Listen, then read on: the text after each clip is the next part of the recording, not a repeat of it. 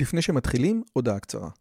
אם אתם אוהבים את הפודקאסט הזה, אתם כנראה אנשים ממש מיוחדים ומרתקים. אז אם בא לכם לפגוש עוד אנשים כמותכם, וגם אותי, וגם את רלי, אנחנו עושים מפגש עוקבים שלישי.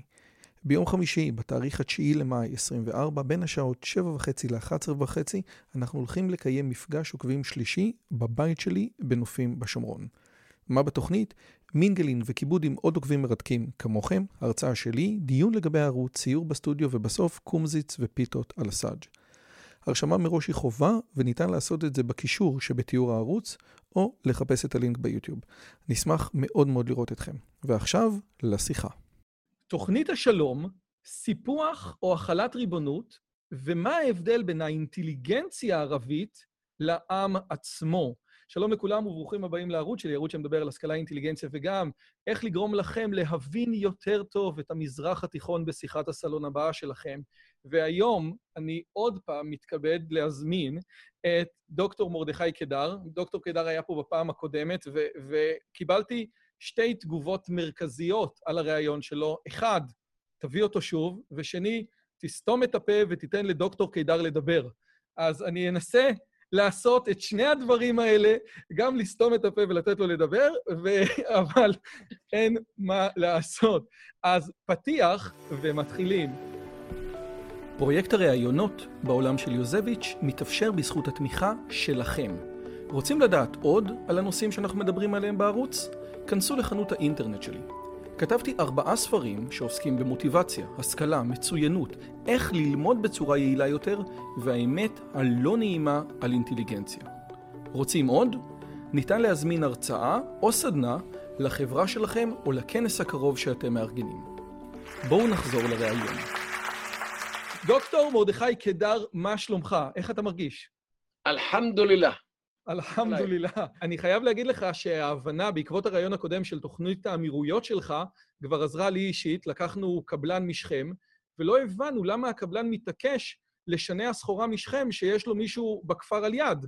עד שהבנו שהוא פשוט מזלזל בכפר על יד, הוא לא מוכן בשום פנים ואופן לעשות עסקים עם הכפר על יד, כי הוא לא מהחמולה שלו. אה, רועי, זה הרבה יותר גרוע. לפני כמה חודשים אה, נפגשתי עם מהנדס בניין, המהנדס שעוסק בביצוע. זאת אומרת, לא יושב ליד שולחן ומסרטט, אלא הוא נמצא בשטח, אתה יודע, לפעמים ביציקת, ביציקת גג למשל, אה, חייב להיות המהנדס במקום. לראות שה, שהיציקה כמו שצריך והכול, הוא חייב לאשר את היציקה עצמה. והוא כזה מהנדס, יושב ב... הוא סיפר לי משהו מדהים, מה שאני לא ידעתי. הוא אומר, תקשיב, כשאנחנו צריכים ליצור גג גדול, אנחנו צריכים להביא הרבה פועלים, כדי שמהר מאוד, לפני שהבטון אה, מתקשה, וזה לוקח לו חצי שעה, לא יותר, צריך אה, לעשות לו עם ויברטורים כדי להכניס אותו פנימה לתוך התבניות, בין הברזלים, כדי שלא יהיו חללים, כדי שהוא יגיע עד התבנית שלמטה, את כל, המש... כל, כל המיטה, ימלא את כל הדבר הזה, ולכן צריך להביא הרבה פועלים בבת אחת, שהיא גם עם מקלות וגם עם ברזלים וגם עם הוויברטורים החש... המכניים, יעבדו על היציקה מהר מאוד כדי שהיא תרד עד למטה בתוך זה. ולכן, הוא אומר, אם אנחנו מצליחים להשיג אה, פועלים, קבוצה גדולה, מאחד הכפרים, אז אנחנו מעדיפים שתבוא קבוצה גדולה מכפר אחד. כי אם אתה מביא משני כפרים, זאת אומרת, שתי חמולות שונות, הם עסוקים יותר בלזרוק בטון אחד על השני ולהכשיל אחד את השני, מאשר בעבודה עצמה. זה חוזר על עצמו כל פעם מחדש.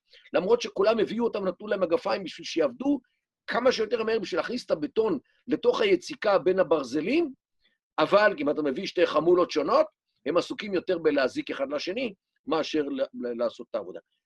כש, כשהוא סיפר לי את זה, מתוך הניסיון הפרטי שלו, אה, אה, נהיה לי גוזבאמס, נהיה לי... אה, כמו ברווז. כמו ברווז. זה, כי זה, זה בדיוק הסיפור. מי יותר טוב, מי פחות טוב, מי מוסר יותר את העבודה, מי לא, מכשילים אחד את השני כדי שלהיראות בעיני הקבלן יותר טוב ובעיני המהנדס. זה הסיפור. השבטיות, המשפחתיות, אנחנו והם, אה, וזה אנא ואחי על בן עמי, כמו שאומרים בערבית, אני ואחי נגד הבן דוד, ואנא ואחי ובן עמי על הריב. אני ואחי והבן דוד נגד הזר. הנה לך בדיוק, גם כשכולם באים לצעוק גג באחת היציקות. אז אם הגענו לתוך הסיפור הזה, לפני שאני מגיע לתוכנית, לתוכנית המאה, או לדבר הגדול, בעקבות הראיון שלנו, ואני רוצה באמת אולי להראות אותו, את, ה, את התגובות, אני חושב כי זה באמת היה מטורף. אתה כותב היום מרדכי קדר ביוטיוב, וזה הדבר הראשון שאנחנו מקבלים. משהו, אותו, משהו בו הצליח בצורה בלתי רגילה, וברעיון הזה דיברנו האם האסלאם מעודכן למאה ה-21, ואז דיברנו על למה חתני פרס נובל יהודים יש לנו הרבה, לעומת מעט מאוד חתני פרס נובל מוסלמים או ערבים בכלל. יש לנו המון תגובות על הסרטון הזה, מעל 150 תגובות, שזה המון, אבל התגובה שרצה כל הזמן, או עשרות תגובות ששמעתי על הסרטון, הן הולכות ככה. בעצם החלוקה בין פרסי הנובל, בין ההצטיינות במדעים, אינה בין היהודים לערבים, אפשר לחדד או לדייק אותה, כמו שאומרים בתגובות, בין היהודים יוצאי אירופה, שזה היהודים שהגיעו, מה שנקרא, מאשכנז, ובין כל השאר. אז בעצם, אולי זה לא יהדות מול אסלאם, אלא באמת תרבות אירופאית מצד אחד, לעומת תרבות שהיא לא אירופאית מהצד הזה. אז הייתי שמח לקבל את חוות דעתך, בגלל שזה משהו הכי הרבה דיברו עליו. תראה, אה, זה נקרא טאוטולוגיה. כי אותם מדעים שעבורם אה, ניתן פרס נובל, למעט אולי ספרות, למעט ספרות, כאן אני מוציא את המעניין, אה, הם מדעים שפותחו במערב, חיים, נושמים, מתקדמים על פי דימנציות מערביות. אני לא, אני לא חושב שברפואה, לא בדקתי, אבל ברפואה אה, מישהו זכה ברפואה סינית. זאת אומרת, דיקור. אני לא בדקתי, אבל צריך... אם אכן מעולם לא זכה איזשהו רופא בפרס נובל לרפואה אה, על זה שהוא אה, עושה דיקור סיני כמו שצריך, או איזושהי כל מיני רפואה אלטרנטיבית שמגיעה מכל מיני מקומות בסין או דברים כאלו, או יפן, ואני לא בקיא בדברים הללו, אם מעולם לא זכה אף אחד ברפואה אלטרנטיבית כזאת, שמגיעה מהמזרח, הנה לך, זו התשובה. שהפרס תפור על הכתפיים, או על מידות הכתפיים של המערב, מכיוון שהוועדות וההחלטות הם על פי הקריטריונים והמדדים שנקבעו על ידי uh, המדע במערב. אותו דבר פיזיקה. Uh, תראה, לא יודע אם אתה יודע, אבל אה, יש בהודו מקומות שאתה, כשאתה בונה אה, פיגומים לבניין, הם עשויים מבמבו, אה, וזה מגיע לגבהים לא נורמליים, ויש קשירה מסוימת והכול, והמבנה שאתה בונה מבמבו הוא מדהים מבחינת הפיזיקה שלו והחוזק שלו והכול, אבל זה בנוי מבמבו. האם אדם ש, שבונה כזה דבר, בכלל יכול לזכות באיזשהו פרס על הנדסה במערב. כשכל החשיבה על הנדסה במערב היא חישובים מערביים וכל... הם לא חושבים לא על במבו ולא על, ולא על, ולא על uh, חבלים.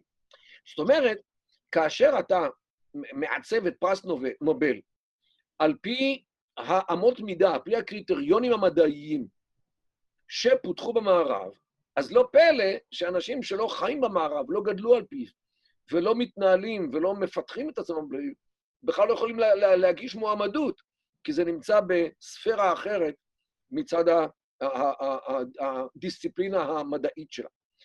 אה, בא, בא פרס נובל לספרות ואומר, תשמע, אוקיי, אני מוכן בנושא הזה גם לראות סופר סיני והודי ופקיסטני, אפגני וכל הדברים הללו, למה? כי זה ספרות. וכמובן שכולם יודעים שאת עגנון קוראים בעיקר יהודים, ואף אחד לא מצפה שעגנון יהפוך להיות לסופר הלאומי של הודו, אוקיי? אז הוא זכה בגלל זה שהוא ביטא כך או אחרת את הרוח היהודית. אחרים אה, זכו בגלל שביטאו כך או אחרת את הרוח של עמיהם. כאן יש איזשהו, הייתי אומר, דמוקרטיה, כי אין פה את, ה, את הקריטריונים המערביים שהוכלו על פרס נובל לספרות. כל השאר, המדעים, אה, פיזיקה, טוב, מתמטיקה לא שייכת לנובל, זה פרס אחר, אבל זה גם כן, על פי הקריטריונים המערביים. אה, כימיה, אה, אז הנה לך, כלכלה, כלכלה היא בכלל כלכלה מערבית. האמת היא, באמת זו נקודה מעניינת. אני רוצה לעבור, ברשותך, לנושא של השיחה שלנו עכשיו, ובסופו של דבר יש הרבה דיבור בשבועות האחרונים, בייחוד עם הממשלה וכל מיני דברים כאלה, על תוכנית המאה, כאשר התרגום של תוכנית המאה של טראמפ, שהיא תוכנית ענקית, היא נכנסת בישראל רק לשאלה של סיפוח, לא סיפוח, הקפאת בנייה, לא הקפאת בנייה, החלת ריבונות, לא החלת ריבונות, כאשר התעלמות מוחלטת מהצד הפלסטיני, בייחוד במה שנקרא תוכנית בחריין, והדבר הזה יוצר שאלות, אחד אומר ככה, אחד אומר ככה, חלק, לא, חלק נכבד מהמתנחלים אומרים, עזוב אותי, לא רוצה את זה. והשאלה שלי אליך, והיא שאלה שאני יודע שאתה תשמח לענות עליה, היא, נניח שהמלאך גבריאל היה נותן לך את המפתחות. מהצד הישראלי, תוך כדי שאתה מבין שיש ערבים פלסטינים איתנו, וירדנים איתנו, וממשל באמריקה עם, עם התוכנית כפי שהוא שם. מה הייתה הדרך שלך, לו המלאך גבריאל, אתה לא מחויב, זה המלאך גבריאל, אבל איך אתה היית רואה את הדרך האופטימלית כדי שכל הצדדים יהיו מרוצים? טוב, אז את, את חטאיי אני מזכיר היום.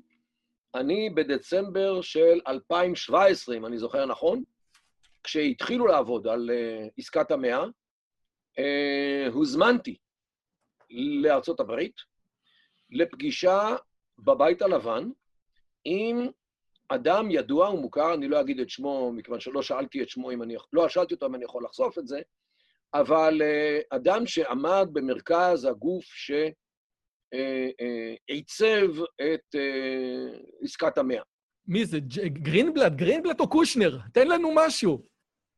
שוב, בסדר, לא שאלתי אותו, אל תגיד, אל תגיד. ולכן אה, הפגישה לא הייתה on the record, ולכן אני, לא ראוי שאני אומר את זה כאן, אה, אחרי שכך הוסכם. אם היה אומר לי, אין לי בעיה, אה, דבר על זה, אז הייתי אומר, אבל הוא לא, אמ-, הוא לא אמר לי את זה, אבל, ולכן אני עדיין משאיר. אבל אני אומר, הייתי שם, ונפגשתי ונתתי להם ניירות, ופגישה של, שנועדה ל-20 דקות, אה, נסתיימה אחרי שעה וחצי. תקשיב, זה סקופ. אתה אומר, אתה חלק מהאנשים שראו את תוכנית המאה, כאשר לא, עדיין... לא, לא ראיתי את תוכנית המאה.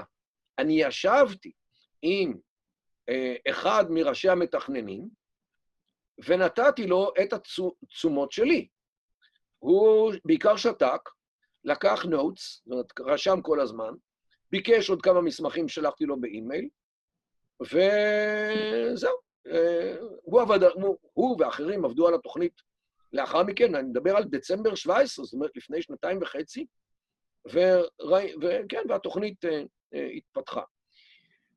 מה שאני אמרתי לו שם, או המסר שהיה לי שם הוא כזה, עד היום, כל התוכניות לגבי הסיפור הישראלי-פלסטיני, שהומצאו על ידי אמריקאים או אירופאים, כולם נכשלו. כולם. אף אחד לא הצליחה לקדם את הסיפור אפילו במילימטר אחד. כולם מחכות על המדף, אה, רוג'רס וטנט, בלי סוף. עוד מעט אה, נגיע לתוכנית רוג'רס, אני רוצה לשאול אותך עליה משהו עוד מעט. הרבה תוכניות נכתבו, הרבה טיסות היו, הרבה פגישות, אה, הרבה, אה, בזמנו אלון פינקס אמר, הרבה סלמונים נאכלו. הרבה בורקסים. זה אלון פינקס, זה לא אני. הוא תהיה פעם אחד המפגשים, אחד המפגשים, זה היה ברדיו, אז אני יכול לדבר על זה, בלי שאני אשאל אותו. אה, שאלו אותו על איזשהו מפגש, שכמה ישראלים נסו לפגוש כמה אמריקאים, אז הוא אמר, זה סכנה לאוכלוסיית הסלמונים. זה המשמעות היחידה של המפגש ההוא שהיה בארצות הברית. אלון פינקס, והוא יודע משהו, כן, אז הוא היה קונסול ישראל בניו יורק, אם זיכרוני איננו מטעני. אוקיי, הוא אמר את זה ברדיו. אה, אז לא רק אתה צוחק, גם צחק המראיין או המראיינת, וזהו. אז אותו דבר אני אומר לך כאן.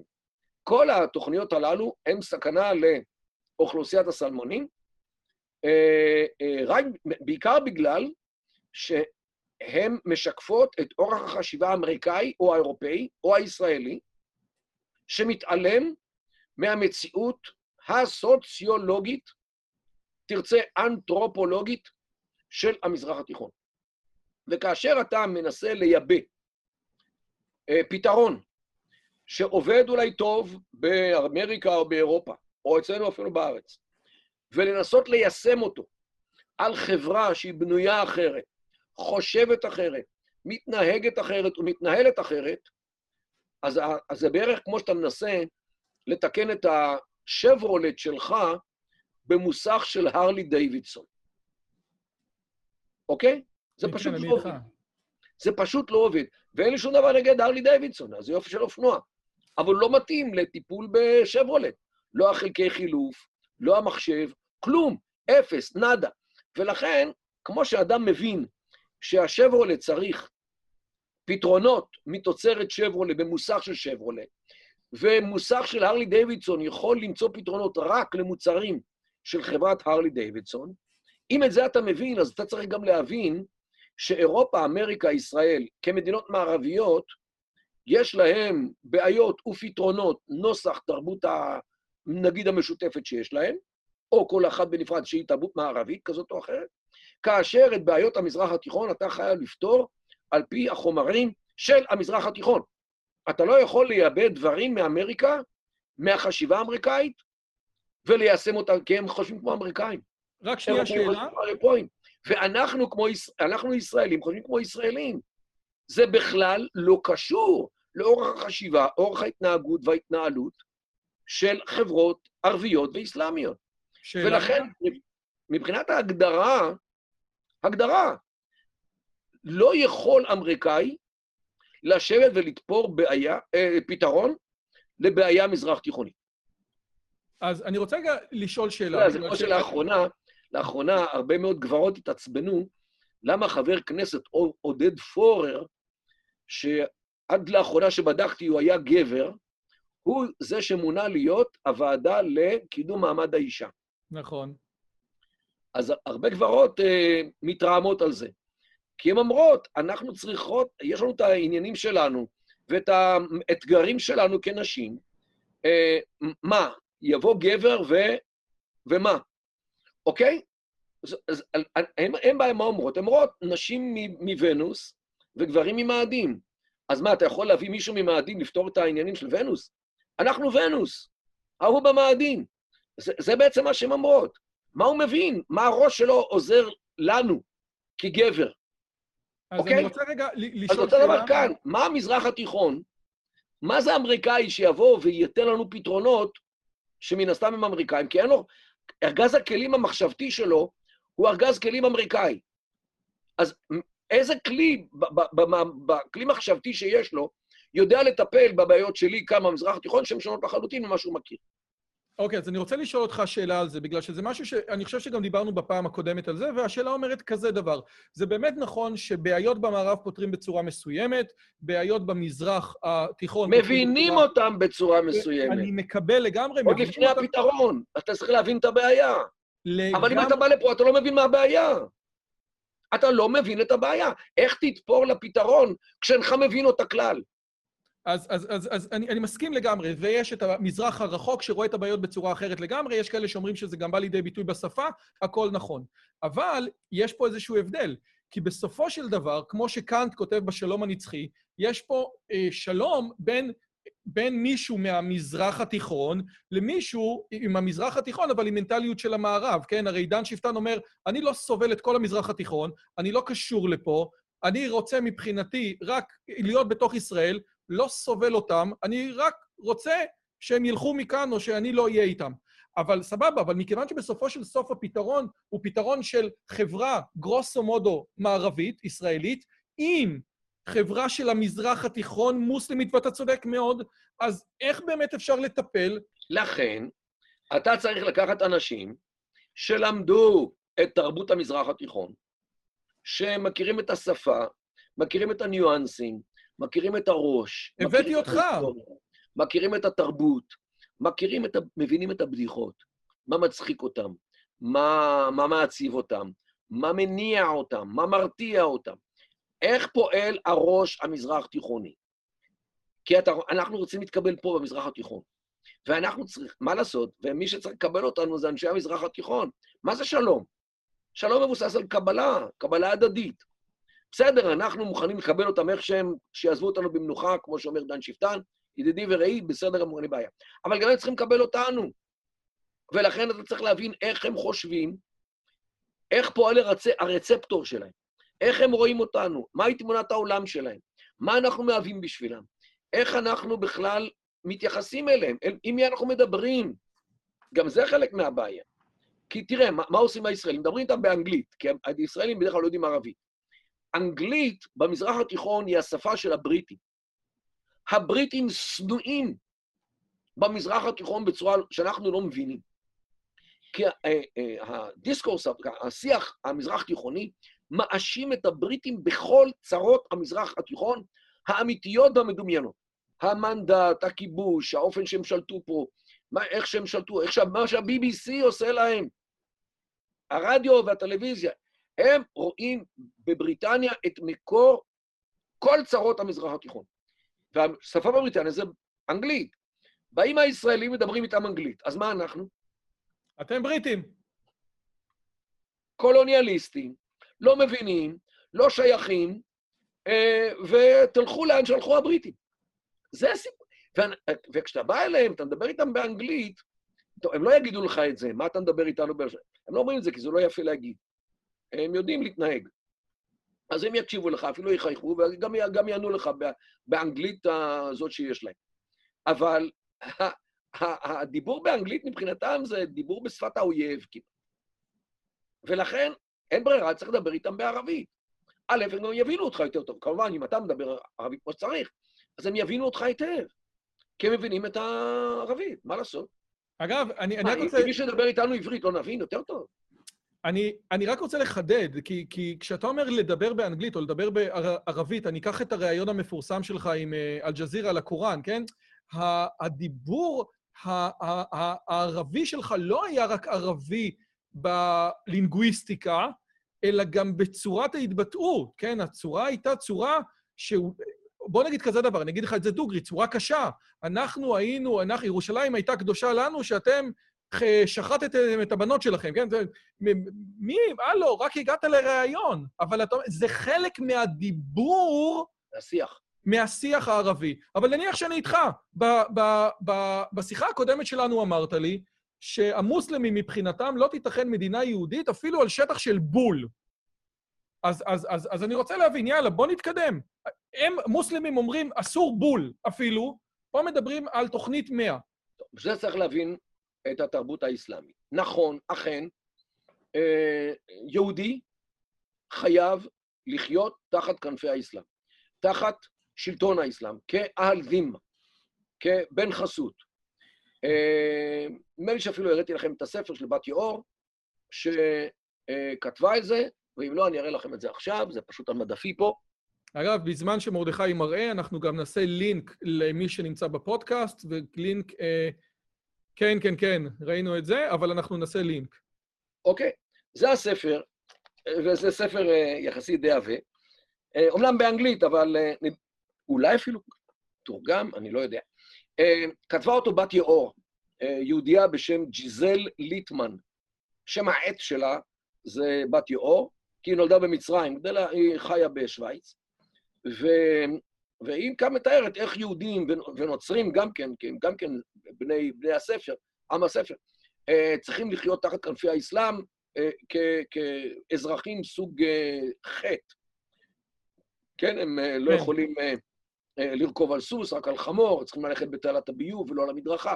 כל מיני כאלו דברים. צריכים לשלם ג'יזיה כשהם זוחלים על האדמה, כדי להיות מושפלים, כמו שכתוב בקוראן. זאת אומרת, יש פה מסכת שלמה של, של הוראות ויישום שלהם. איך לבזות, להשפיל את היהודי והנוצרי, כי הם לא האמינו במוחמד וכל הדברים הללו. ליהודי אין סמכות לא למדינה ולא למשטרה ולא למשמר הגבול ולא לצבא ולא לכלום. כן? שום, שום אה, אה, גילוי של עצמאות, אוטונומיה וכל הדברים האלה. הוא צריך לחיות תחת כנפי האסלאם, על פי התנאים שהאסלאם אה, מטיל עליו, בלי יכולת אפילו להתווכח. ולכן מדינת ישראל כמדינה, בוודאי כמדינה ששולטת על מוסלמים, 21% מהמדינה הם ערבים, חלק גדול מהם מוסלמים, שלא לדבר על אלו שגרים בשטחים, אין דבר כזה. זה מנוגד לחוקי הפיזיקה, שהיהודים שולטים במוסלמים. אז מה עושים? או, אז זה, ו- ולכן, אני אומר, העניין הזה של מדינת ישראל אין אפילו זכות, על פי האסלאם, אה, לחיות גם כ... אי אפשר להוזיז את האסלאם שצריך רגע. מבחינה פרקטית? רגע, רגע, רגע, רגע. אלא מה? מתברר שבאסלאם יש גם דרכים איך לעקוף את הבעיה הזאת. ברוך השם. הדרכים הן מבוססות על ההיסטוריה האסלאמית ועל התקדים או התקדימים שהציב מוחמד נביא האסלאם. והוא הרי היה מעסום, זאת אומרת, לא מסוגל לטעות, כי כל דרכיו, כל מעשיו, היו מכוונים על ידי היושב במרומים, זה כמו אשתי. ולכן כל מה שהוא עשה מהווה מודל לחיקוי עבור כל מוסלמי, פרט או הקבוצה, בכל זמן, בכל מקום ובכל מצב. מה קרה? מוחמד, נביא האסלאם, אה, עשה את ההיג'רה, זאת אומרת, ברח, הלך, היגר, ממכה למדינה בשנת 622 לספירה. זה ההיג'רה. שש שנים לאחר מכן, ב-628, אחרי שהוא כבר הקים צבא ואימן אותו וחימש אותו, ירד דרומה למכה בשביל לתפוס אותה, לכבוש אותה, להיכנס אה, באים אימא שלהם. כן, ולעשות שם מה שצריך. אבל אנשי מכה, היה להם מודיעין טוב, הם ידעו מה, מה הוא זומם. הכינו צבא גדול, צבא חמוש, עם אה, גמלים צעירים והיפראקטיביים, ושלחו אותו צפון, את הצבא הזה, בשביל לפגוש את הצבא של מוחמד בדרך. שני הצבאות נערכו זה מול זה על יד כפר שנקרא חודייביה. בחטא, חודייביה. זה מה שנקרא הסכם חודייביה. אה, ומוחמד ראה שהצבא הענק הזה, המסוכן הזה, אם הוא מסתבך עם הצבא הזה, אה, זה הדבר האחרון שהוא עושה בחיים. אה, יחסלו אותו לחלוטין. ולכן הוא הגיע איתם שם למשא ומתן, הגיע להסכם שלום לתשעה חודש, לתשע שנים, תשעה חודשים ותשעה ימים. כמעט עשר שנים. חתם איתם, לחצו ידיים, אלה חזרו דרומה למכה, הוא חזר צפונה למדינה, והם חיכו לראות מה הוא עושה. עברה שנה, עברו שנתיים, הם ראו שהוא רציני, לא תוקף, לא... אז הם אה, קשרו את הגמלים והלכו לביזנס, להודו, לאסיה הקטנה, עברו על ידו, על יד מדינה, עשה להם שלום, עשו לו שלום, הלכו צפון. ברגע שהוא ראה שהגברים עזבו את העיר, השאירו שם חיל מצב קטנצ'יק ואת הנשים ואת הילדים ואת הזקנים. פשט על העיר בשנת 630, שנתיים אחרי שחתם הסכם שלום לכמעט עשר שנים, שנתיים אחרי זה פשט על העיר, חיסל את מי שלא התאסלם, אסלם את מי שהסכים, שרף את כל האלילים, ומאז, כן, מכה הפכה להיות ל... כן, ל- ל- לכיוון התפילה, קודם לכן קרה, ובעצם אה, אה, זה הלך, כן, נגמר שלום חודייביה אחרי שנתיים. מזה לומדים פוסקי האסלאם שני דברים. או, הדבר הראשון הוא שכאשר הכופר חזק מדי, מסוכן מדי ומאיים מדי, אתה המוסלמי יכול לתת לו הסכם שלום זמני. הדבר השני שלומדים זה כאשר אללה בחסדו נותן לך, המוסלמי, את האפשרות, את ההזדמנות ואת היכולת להיפטר מהכופר, אתה עושה את זה גם בתוך תקופת השלום, כמו שקרה עם מוחמד, נביא האסלאם.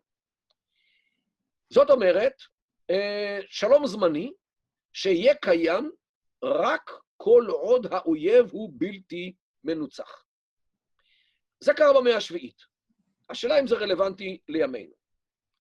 ורוצה הגורל, והנשיא סאדאת, כשה- כשהתחיל את, את uh, תהליך השלום איתנו בשלהי 1977, אוקטובר 1977, uh, הלך לאזהר בשביל לקבל הכשר דתי לשלום עם ישראל, וקיבל מהם פתווה, בניגוד לפתווה קודמת שהורו על מלחמה, של גמל עבד אל-נאצר, הוא קיבל פתווה שמתירה לו לעשות הסכם שלום עם ישראל, כמו שנביאנו מוחמד בן עבדאללה, עליו התפילה והשלום, עשה שלום עם הכופרים של מכה בחודייביה. מרדכי, אני רוצה רגע לשאול אותך המילה הזאת, תקשיב, המילה הזאת היא מאוד חשובה כאן, כי היא בעצם מילת הקוד לשלום זמני שיהיה קיים כל עוד הציונים חזקים. אנחנו נתקלנו שוב בחודייביה הזה אצל ערפאת. ההבנה של הציבור הישראלי לגבי הסכם חודייביה זה שאין משמעות לנייר שעליו הם חותמים. זאת המשמעות לא. לגבי ערפאת לפחות, לא? לא, לא, לא, לא. יש משמעות גדולה. כי זה הסכם שלום, שלום, שיהיה קיים כל עוד הצד, הש... הצד שלנו, במקרה הזה, יהיה חזק. בלתי מנוצח, מסוכן מדי, חזק מדי. זה, ה... זה ההיגיון מאחורי הסיפור של חודייביה. אה, למען הגילוי הנאות, לא מצאתי את האזכור של חודייביה בהקשר של הסכם השלום בינינו לבין ירדן, אבל אני חייב להגיד שגם לא חיפשתי. זאת אומרת, ייתכן שזה היה ברקע או לא היה ברקע, אינני יודע, לא חקרתי את הנקודה הזאת, אבל זה שזה היה ברקע של מצרים והסכמי אוסלו, זה ברור, ידעו, יש לי אפילו על המחשב קליפים איך ערפאת בעצמו אומר לאנשים שלו, זה רבותיי הסכם חודביה. אצלנו שמעו את זה, ידעו את זה. כולל אותה פעם שהוא אמר את זה פעם ראשונה ביוהנסבורג, בדרום אפריקה, שאגב, ההקלטה היא הוחבאה, הוחבאה שנים על ידי אנשים שלא רצו שהדבר הזה ידלוף, שלא ידעו שהוא אומר את זה שזה איחודי ביה, אה, אבל הוא אמר את זה בעוד הרבה הזדמנויות אחרות, כך שזה לא היה סוד. יש לך את זה היום, את ההקלטה, לראות? סליחה? יש לך את זה היום, כאילו אפשר לראות באמת את הנושא הזה של ההקלטה? זה, זה, זה פורסם על ידי רשות השידור בזמנה. ייתכן שזה נמצא באולפן ההקלטות שכאן אחד, שתאגיד השידור uh, קיבל. בכל מקרה, uh, יש לי הקלטות אחרות, כן. מהזדמנויות אחרות, איך שערפאת אומר את זה, בצורה שלא משתמעת לשתי פנים, כאשר אצלנו אמרנו לעצמנו כל הזמן, הוא אומר את זה לצרכי פנים, הוא לא באמת מתכוון. הוא אומר את זה כדי להחליש את ההתנגדות. הוא אומר את זה, מצאו להם סיבות. לא הביאו בחשבון שהוא אומר את זה כי הוא מתכוון לזה. ואכן התברר שאחרי שאנחנו הוכחנו את חולשתנו בלבנון, כשברחנו משם ב-24 במאי 2000, הוא הבין שארבע אמהות מסוגלות לכופף מדינה שלמה, והוא הבין שזה הזמן שישראל חלשה מדי, ואם הוא יפתח את האינתיפאדה האלימה השנייה, מה שקרה בספטמבר 2000, חמישה חודשים לאחר מכן, אה, אה, אנחנו נברח גם מיהודה ושומרון ואולי גם מכל הארץ. למה? כפי, שקו, כפי שברחנו מלבנון. זה המסקנה שהוא הסיק, ולכן מבחינתו הסתיים הסכם חודייביה שהוא חתם איתנו באוסלו בשנת 2000. אה, טוב, הוא קצת טעה, אה, ועל הטעות הזאת, אתה יודע, משלמים. בכל מקרה... איך מתקדמים מפה? נכון לעכשיו אני בעצם אומר, ואני רוצה לחדד, בשיחה האחרונה שלנו אמרת, וגם ראינו את זה כמה פעמים, במזרח התיכון הדבר היחידי שעובד זה הסכם זמני לנצח. תהיה חזק, זה יהיה בסדר. תהיה חזק כמה... לנצח. כן, תהיה חזק לנצח. הייתי לפני כמה חודשים בהרצאה של אלן דרשוביץ, שהעורך דין המפורסם, הוא, הוא הגיע, והמילים האחרונות שלו בהרצאה, הוא אומר, השם עוז לעמו ייתן, השם מברך את עמו בשלום, תהיו חזקים גם אל מול ארצות הברית. הוא דיבר על יחסי ישראל-ארצות הברית, בטח ובטח שקל וחומר אל מול הפלסטינים או הערבים במזרח התיכון. השאלה היא, נניח שאנחנו רגע, חזקים... ואלן דרשוביץ, כפי שידוע לכולם, הוא לא מקצווי הימין. לא, לא, לא, לא, לא, שמאל ליברלי. עכשיו, השאלה שלי היא כזאת, אני מסכים, מקבל, גם דיברנו על זה בפעם הקודמת, אני רוצה באמת להתקדם, לראות איך ניתן להכיל את תוכנית האמירויות שלך בתוך התוכנית של טראמפ. אז בפעם הראשונה יש פה אנשים שמבינים מנטליות שונה לחלוטין. אם היה לנו את נאום קהיר, שהיה נאום אה, מאוד שלא מתאים למזרח התיכון, למרות שלפי... כן, כן, כן, נאום קהיר, למרות שלפי שפטל, נאום קהיר לא זז מילימטר מהסכם רוג'רס, כאילו המשיכו את, בדיוק את ה-State Department האמריקאי, פה עושה רושם שפעם ראשונה יש משהו שונה. אז קודם כל, כולם מדברים על איזשהו... אה, אה, עזוב, לפני מה שכולם מדברים.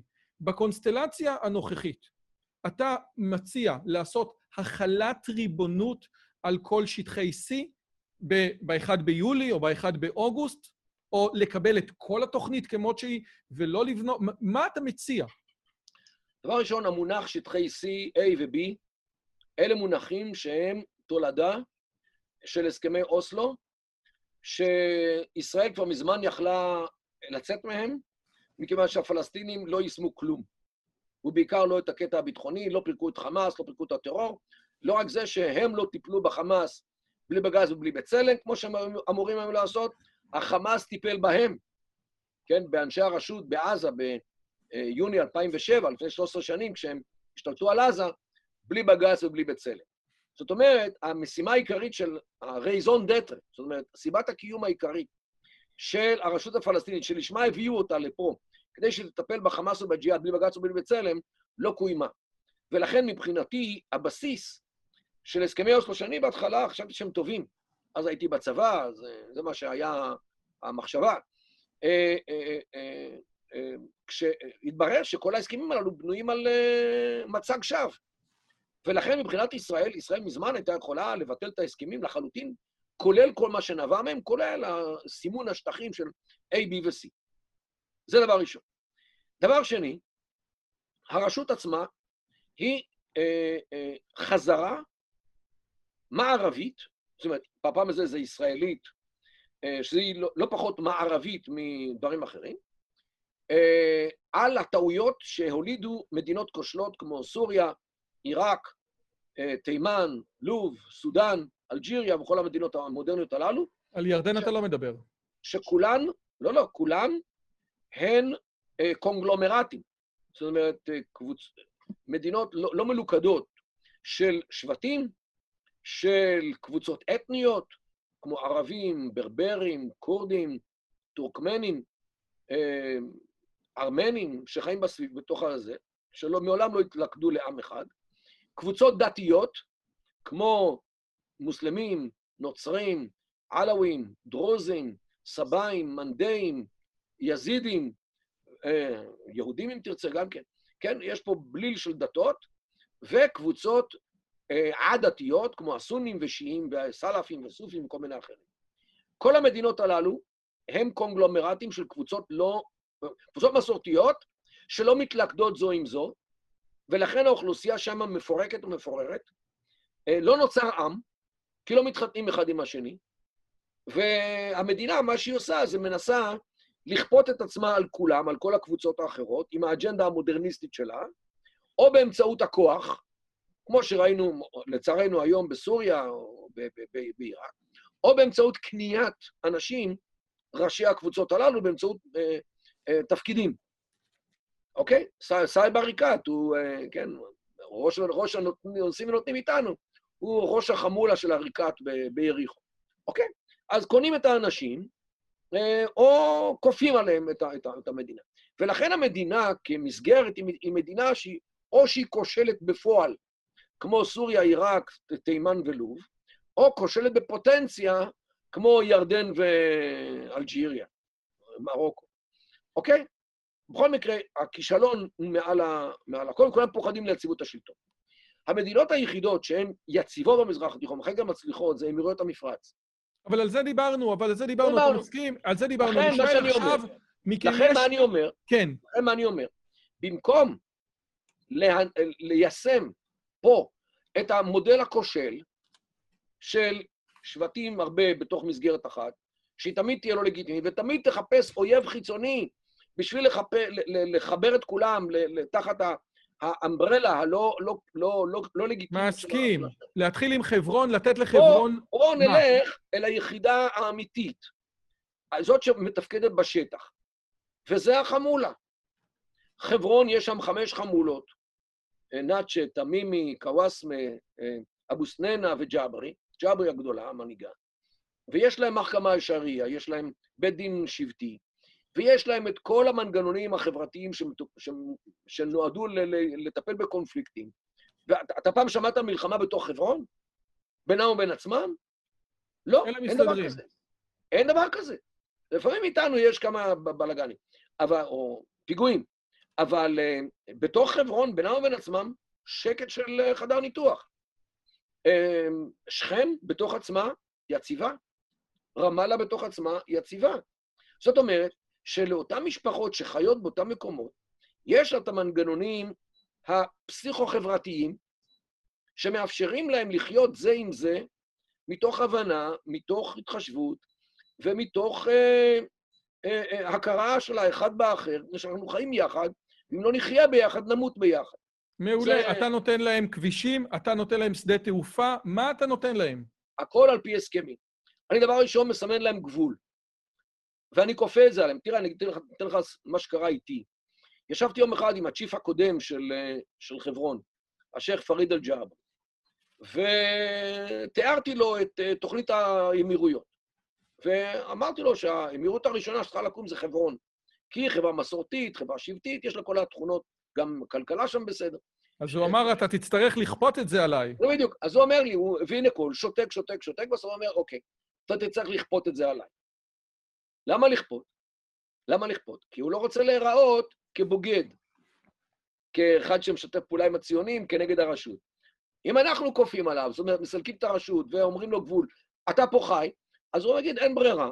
יגיד לכל ראשי החמולות האחרות, חבר'ה, בואו נתכנס אצלי היום בחמש, ונראה מה עושים. כדי ליצור אה, אפשרות לחיות, ולא שנתחיל... מעולה, בוא נתקדם. האם הגבול הזה שאתה אומר לו, זה כמו שמדובר על 40 אחוז מהשטחים? הרי בסופו של סוף, שטחי A, B ו-C, יש להם איזושהי אה, משמעות אמיתית, כן? אני יכול לגור בשטח מסוים, אני אכנס היום לחברון, ישחטו אותי. אז, אז בתוך החמולה, נניח אני זורם איתך, אני רוצה להתקדם איתך. אני, אז אני אגיד לך בדיוק מה הייתי עושה. הייתי מקים שבע מדינות, שבע אמירויות. ומה הגבולות שלהם? איך? ומה הגבולות שלהם? עד כמה הם יוכלו להתפרס? אני אסמן את הגבולות, לפי, ה, לפי המשפחות, איפה שהם גרים. ואני אעשה להם עוד חצי קילומטר בשביל שיהיה להם הרחבה. אוקיי? אוקיי. ו... אה, אה, אז בחברון אחת, הערבית, ביריחו, עוד מדינה, לשב, עוד אמירות לשבט עריקאת, ברמאללה, אמירות לשבטים של רמאללה, ברגותי, טוויל, אה, אבו עין, החבר'ה הללו, אה, בשכם, לשבטים של אה, טוקאן, שקעה ומסרי. אגב, לכל אחד מהם יש גם מלך. אה, מרואן ברגותי של רמאללה, מוניב אל-מסרי בשכם, סייב עריקאת ביריחו, פריד ג'אברי היה בזה, היום יש להם חדש, אשרף. רגע, מסרי זה לא עזתים? לא. מסרי זה, במקור זה מצרי, אלה הגיעו, בימי נפוליאון הגיעו, ברחו ממצרים, כי לא רצו לעבוד אצל, ה, אצל הצרפתים, לחפור את תעלת סואץ. מה קורה אבל עם שדות תעופה? הכל בהסכמים. אבל איזה הסכמים? מה הסכמים? איתנו. מי שרוצה ללכת לים, אני רוצה להגיע לים, מה אני עושה? כשאני ישבתי לפני עשר שנים עם שייח' פריד מחברון, ודיברנו, הוא בדיוק שאל אותי, שדה תעופה. אמרתי לו, באמת, צריך לראות. אז הוא אומר לי, אני, יש לי פתרון, הוא אומר לי. טרמינל אחד בלוד. אתם עובדים עם טרמינל 3, אז טרמינל 1 היה שומם. לא, כלום לא היה בו, אה, רק חוץ מעכברים וחתולים. אה, הוא אומר, אני אקח את אחד, אני אשפץ אותו, אני אפעיל אותו, אתם בשלוש, אני באחד. הלאה. מוצא לים. הוא בא, אומר לי, המזח הדרומי הראשון של אשדוד, מזח ישן, רעוע, אתם לא משתמשים בו, כי גם המנופים שם לא טובים, אני אקח אותו, אני אשפץ אותו, וזה יהיה המזח שלי. אבל אין רציפות מיהודה ושומרון. הכל פתרונות טכניים. יש לך אבל רציפות מיהודה ושומרון לזה? לא, על פי הסכמים. הם יכולים להשתמש בכביש זה וזה מהשעות אה, מכאן עד כאן. מה הבעיה? אני אגיד לך מה הבעיה.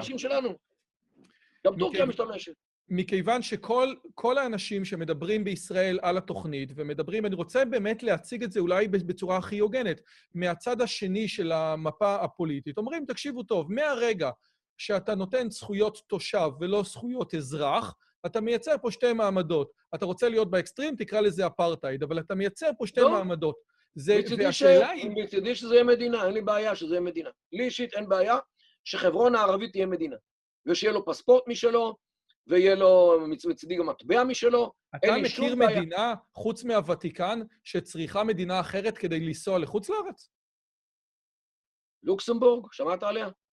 ללוקסמבורג אין שדה תעופה משלה? אנדורה. אה, מה הבעיה? בהסכמים. אוקיי, בסדר, אני שואל. אז אני אומר לך, על פי הסכמים, הכל אפשר לסדר. אם, התנה, אם יתנהגו בסדר, יתנהלו בסדר, ההסכמים יהיו יופי של הסכמים. יהיה להם, לא יהיה להם כדאי להקים שדה תעופה, הם ישתמשו בטרמינל אחד, או לא יודע מה, או ניתן להם משהו אחר, אולי משהו על יד באר שבע. אין בעיה בכלל. אולי לתת בשדה תעופה אחד, הם רוצים להקים פדרציה, שיקימו פדרציה. אין לי בעיה, יהיה להם שדה תעופה אחד בעמק הירדן נגיד. הכל על פי הסכמים. אבל הסכמים שמי שקובע מה קורה בהסכמים זה אנחנו. וצריך, תשמע, אם הם מסכימים לקבל מדינות, כאשר ישראל מספחת את כל השטח הכפרי ומציעה אזרחות ישראלית לכל הכפריים. בצורה הזאת, לפי המפה שסרטטתי, שרק הערים הם אמירויות, ישראל שומרת כ-90% מהשטח. זה לא תוכנית המאה בכלל, מרדכי. נכון או לא? תוכנית המאה זה ארלי דיווידסון, אני מדבר על שברולט. מעולה, סבבה. אני מדבר על משהו אחר, משהו שהוא לא שייך, אני כבר אמרתי להם. אתם לא תעשו את זה, שום דבר לא יהיה ולא יהיה. לכן אני אומר לך, אני מדבר מה צריך להיות. נהדר. מה שצריך להיות זה שישראל מספחת את כל המרחב הכפרי. על כמה אנשים זה מדובר? זה בין 85 אחוז ל-90 אחוז מהאוכלוסייה, אנחנו משתחררים ממנה, כי זאת אוכלוסיית הערים. חברון, אה, רמאללה, יריחו, שכם, ג'נין, טול כרם וקלקילי. כמה אנחנו מספרים? כולם יהיו אמירויות. ואנחנו אה, מספחים את המרחב הכפרי, שמבחינת האוכלוסייה זה בערך 15% מהאוכלוסייה, שומרים 90% מהשטח, עם 15% מהאוכלוסייה. זה לא איום דמוגרפי. יחיו איתנו כמו ערביי הגליל, מה הבעיה? ואז אתה משפץ, ואז אתה אומר, אני אחראי, כמו שאני אחראי לצורך העניין בכפר קאסם, על הביוב ועל החשמל ועל הכל, ככה אני אחראי עכשיו בכל הכפרים של יהודה ושומרון, נכון? כן, בכפרים. כן. כן. יפה מאוד. שאלה נוספת. עכשיו, רגע, ואני אומר לאמירויות, תקשיבו טוב, יש לכם גבול מסביב. דבר ראשון, שנתיים ראשונות, כל הצינורות שאתם מייבאים הם מפלסטיק. למה? ככה. אתה יודע למה, רועי? כי צינור ממתכת זה אה, אה, קסאם. מתעופף. כן. בפוטנציה הוא גם מתעופף. אז שנתיים ראשונות, כל הצינורות מפלסטיק. ותאמין לי, אני יודע את זה, היום הכל יכול להיות מפלסטיק. גם ביוב, גם אספקת מים, הכל יכול להיות מפלסטיק. שום דבר לא יקרה להם. אדרבה, זה יותר זול. דבר ראשון. דבר שני, אתם צריכים מה? נשרף לכם טרנספורמטור של חשמל, דברו איתי, ניתן לכם, נמכור לכם. אתם צריכים מוצא לים, צריכים מוצא לירדן, צריכים לבוא לירושלים מדי פעם, אין בעיה בכלל, הכל על פי הסכמים. תתנהגו בסדר, תתנהלו כמו שצריך, ניתן לכם הכל. אתם רוצים לייבא, לייצא, הכל יהיה פתוח. תלוי בהתנהלות. עכשיו שים לב, ברגע שראשי חמולות, וזו המסורת הערבית, ברגע שאתה מטיל עליהם סמכות, הם לוקחים אחריות. וזה המפתח פה. אתה אומר, חבר'ה, אני עזבתי אתכם, אני לא חוזר, לא רוצה לחזור, המקום שלכם, הם מיד אוספים את הג'אהה, זאת אומרת, אוספים את הקבוצה של הזקנים, יושבים ומחליטים מה עושים. וההחלטות שלהם היא לאינטרסים המקומיים. אין להם עניין לא עם ג'יהאד ולא... זה אללה יעשה מה שהוא חושב. אנחנו צריכים לדאוג למים, לביוב, לאוכל, לתעסוקה, לרווחה, לחינוך, לרפואה. רפואה, צריך לדאוג ליולדות שיהיה להם מקום מסודר ללדת, צריך לטפל בחולים, צריך לטפל באנשים, צריך לא עליכם אה, טיפולים אה, קשים לחולים קשים. הם יודעים את זה, והם מכירים את זה, והם יודעים בדיוק מה צריך. שמרובים צורכי עמך. ולכן הם, ההתנהלות שלהם תהיה איך לפתור את הבעיות שהם מה שהם צריכים. הם לא יכולים אחרת, כי יש להם אחריות. וזו התפיסה של השבט. תשמע, על פי תפיסת השבט, ראש השבט, אם יש מחסור באוכל, הוא האחרון שיאכל. אם יש מחסור במים, הוא האחרון שיגש למים לשתות. למה? כי יש לו אחריות לפני כל דבר אחר. תחשוב, תחשוב על פוליטיקאים במדינות דמוקרטיות. כמה הם מרגישים אחריות לעומת כמה שמרגישים אחריות לחשבון הבנק שלהם. שים לב עכשיו את נקודת המפתח. התפרסמו בלי סוף דברים על איך שאבו מאזן והבנים שלו והנכדים גונבים את הכספים של הרשות הפלסטינית. אתה יודע למה? כי אין לו אחריות על הרשות. הוא לא מנהיג טבעי. למה? כי הוא נולד בצפת. הוא מושמין. איך אומרים בערבית? נישט קנונזרר. לא משלנו, לא מפה. לא משלנו. אז אני- הבנת? אני רוצה רועי, לשאול... זה הסיפור. כי אם הוא היה מנהיג שבטי, מה זה הוא לוקח מהקופה הציבורית? זה עב, זה בושה. מה, אני, אני נוגע במשהו שלא שייך לי? אין דבר כזה. אין דבר כזה בתרבות השבט. בגלל שייפינקום, רואים אתכם. אתה שקוף, כי אתה ראש השבט. אה, אבו מאזן לא מתנהג כמו ראש שבט, הוא מתנהג כמו ראש כנופיה שאנחנו הבאנו מתוניסיה, שולטת באחרים, לא... אתה יודע שהבן אדם לא יצא, לא יוצא מהמוקטעה לבקר. בקושי הולך בשוק של רמאללה. בקושי, הוא לא הולך לא לבלעין, ולא לשכם, ולא לח... ודאי לא הולך לעזה.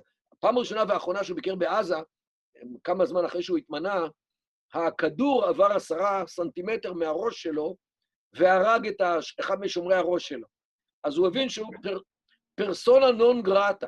את זה אני לא, את זה אני לא הכרתי. אני רוצה רגע כן. לשאול אותך לגבי בעצם שלוש שאלות. א', או בעצם הערה אחת, וזה ג'ארד דיימנד אומר, שמהרגע שיש יותר מדי אנשים, כבר אין אחריות אה, אמיתית כלפי האנשים, ולכן אתה אומר, אני רוצה להשאיר את זה ברמת, ה, אה, ברמת הקהילה, ברמת הקומונה, ברמת השבט הגדול, ולא לאיזה מדינה ענקית. אבל שתי שאלות אני רוצה לתת. א', האם לפי הרעיון שלך, האם אני אוכל להיכנס לחברון ב- ב- ב- בזה? ושאלה שנייה, אתה מדבר עכשיו על זה שראש השבט והזקנים, לא מעניין אותם לא ג'יהאד ולא נעליים, הם רוצים אוכל, הם רוצים כבישים, הם רוצים... הציבות. הם רוצים יציבות.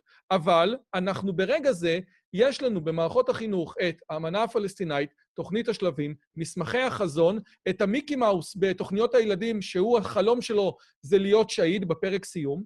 אז השאלה היא, האם מה שאתה מספר לי עכשיו תקף אומנם לזקנים ולאלה הרציניים, אבל כל עוד המצב הוא כל כך מלא בהסתה בילד אין, זה לא רלוונטי מה שאתה אומר, כי יבוא צעיר ויתפוצץ.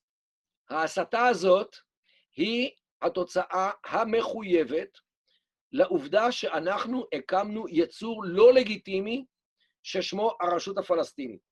והוא מנסה ליצור לעצמו לגיטימציה באמצעות ההסתה נגדנו. זה הסיפור. ברגע שאתה מקים גוף לגיטימי, הוא לא צריך אויב חיצוני. ולכן התוצאה הזאת של הראייה, מחיקת ישראל מהמפות בספרים שלהם, המיקי מאוס וכל הדברים האלה שאתה עושה, שאתה, שאתה מצביע עליהם, הכל הוא מעשה ידיה של הרשעות הפלסטינית, שאין לה שום אויב זכות משותף קיום, כדי להיות מלוכדת. אין לה שום זכות קיום או יכולת להתקיים, שלא על ידי יצירת דה-לגיטימציה. שמע, כל ה-BDS שהם יצרו, זה הסיפור. זה המלחמה שלהם נגדנו, כי זה נותן להם תוכן. אין להם תוכן אחר. כי התוכן היחיד שיש להם זה הגנבות והייצור הלא לגיטימי שאנחנו הקמנו, שיעשו את החשבון עם, עם, עם חמאס והג'יהאד, בלי בגז ובלי בצלם. זאת אומרת, שיהיו משת"פים שלנו. זה, אין להם שום תוכן אחר, ולכן הציבור לא רוצה אותם.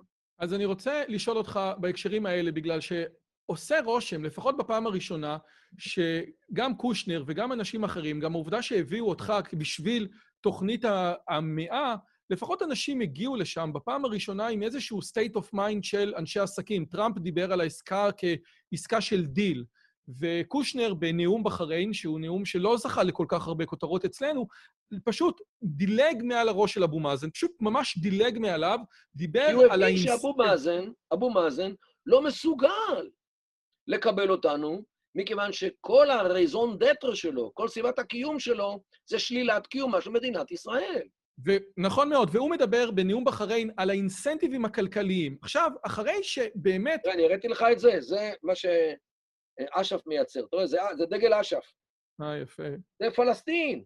נכון. אגב, זה גם החמאס. אגב, שימו לב, יש לנו פה את המפה, זאת מפת ארץ ישראל מהתקופת המנדט, מ-1930. זה מ-2019. תראה מה זה. הרבה אנשים לא יודעים. וזה, תוצרת אש"ף, אתה רואה? זה הדגל של... זה הדגל. אגב, צד שני, אל-קודס לנה, הנה אל-קודס, ירושלים שלנו. תהיו בריאים. ממתי, הם מבינים שהם יוצאים איתם את ירושלים, אז כל המדינה, כי בלי ציון אין ציונות, יפה. זה הסיפור. אז אני רוצה אוקיי. לשאול, אז, אז זה החלום הפלסטיני, זה האופק. הקו הכחול, אין להם קו אחר. איך ולכן, יכול... ולכן, ולכן, ג'ארד קושנר אולי הבין את זה. ייתכן שזו הסיבה שבתוכנית של טראמפ אה, אה, הוא יקבל את אה, הרשות הפלסטינית או מדינה פלסטינית רק אם יקיים כמה תנאים מאוד מאוד בעייתיים. האחד, שהוא יכיר במדינת ישראל כמדינה יהודית ודמוקרטית. ב', יכיר בירושלים כבירת ישראל. ג', יכיר בכך שאין זכות שיבה לפליטים. אוקיי? כל הדברים הללו שהם מנוגדים לחלוטין לנרטיב הפלסטיני שיצרה אש"ף כדי לקעקע את ישראל, ובלעדי הנרטיב הזה אין להם שום, שום, אה, שום זכות קיום. ולכן, אה, כנראה שמי שעשה את אה, דיל המאה, הבין שפה התנאים שהם שמים על הסיפור הפלסטיני או על הצד הפלסטיני הם כל כך קשים, שמטבע הדברים לא תהיה מדינה פלסטינית, וישראל בינתיים יכולה... אם, אם, זה, אם זה החשיבה, אז, אז אולי אפשר לדבר על זה. אבל בסופו של דבר, כל תוכנית שהיא נתפסת, ודאי כדיל, מה זה דיל? דיל זה איך שאמריקאי חושב. Let's, make, let's cut a deal. בואו בוא נעשה זה. המזרח התיכון, לא, לא, אין פה דילים. פה יש שם מציאות שאתה צריך להתייחס אליה. אבל יש פה אינסנטיב מאוד גדול מבחינה של הזרמה של המון כספים כדי לייצר, אני חושב שמישהו אמר על שכם או על מחנה הפליטים בלטה, שמעולם לא נשפך כל כך הרבה כסף במקום כל כך קטן בלי שיצא ממנו שום דבר. אבל אז אולי רואים את הדברים האלה, זאת אומרת, החבר'ה של האמירויות, השייחים, המלכים, כמו שאתה מדבר עליהם, יש להם אינסנטיב מאוד גדול להכניס כספים משמעותיים, שזה הצד הכלכלי של תוכנית המאה, כן? תן לי אינסנטיב כלכלי. אתה רואה את זה ככה, או שאתה רואה תוכנית... ממש לא. ממש לא. אני רואה את זה, לא, אני רואה את זה כמו במזרח תיכון. אתן לך דוגמה. אחרי שקמה הרשעות הפלסטינית, ישראל הסכימה שהם יקימו שדה תעופה בעזה. שדה תעופה, לא רחוק מהגבול איתנו, זה נקרא על שם אחד הקצינים, שכחתי את שמו, זה השדה תעופה, דהניה, על שם ישראלי אחד שקראו לו דהן. זה השדה תעופה. מי שקיבל על עצמו לבנות את השדה תעופה הזה, זה היה מרוקו. מדינת מרוקו. והם בנו את ה... זה, איך בנו? איך הם עשו את זה? פרוטה אחת הם לא נתנו לפלסטינים. אחת לא ראו. הם קנו בישראל חלצץ, אספלט של המסלולים, קנו בצרפת את הציוד האלקטרוני, הביאו ממרוקו את כל האבן שציפו בה את, ה, את הבלוקים, קנו בארץ. את האבן והציפוי הביאו. הפלסטינים לא ראו פרוטה אחת. הפלסטינים התעצבנו בצורה לא נורמלית. אבל מרוקו אמרה, זה מה יש. לא תקבלו פרוטה אחת, כי הם, המרוקאים הם ערבים. הם יודעים מה קורה עם כסף. ולכן לא נתנו פרוטה אחת. הם נתנו את כל המרכיבים בתרומה, קנו בישראל, קנו בצרפת, הביאו מהזה, קנו באלף מקומות, פרוטה לא נתנו לפלסטינים. ערפאת שנא אותם עד יומו האחרון, כי הוא לא יכול היה לגזור קופון על שדה התעופה. מהסיפור, מהפרויקט ענק של הקמת אה, שדה תעופה אה, הפלסטיני בדניה.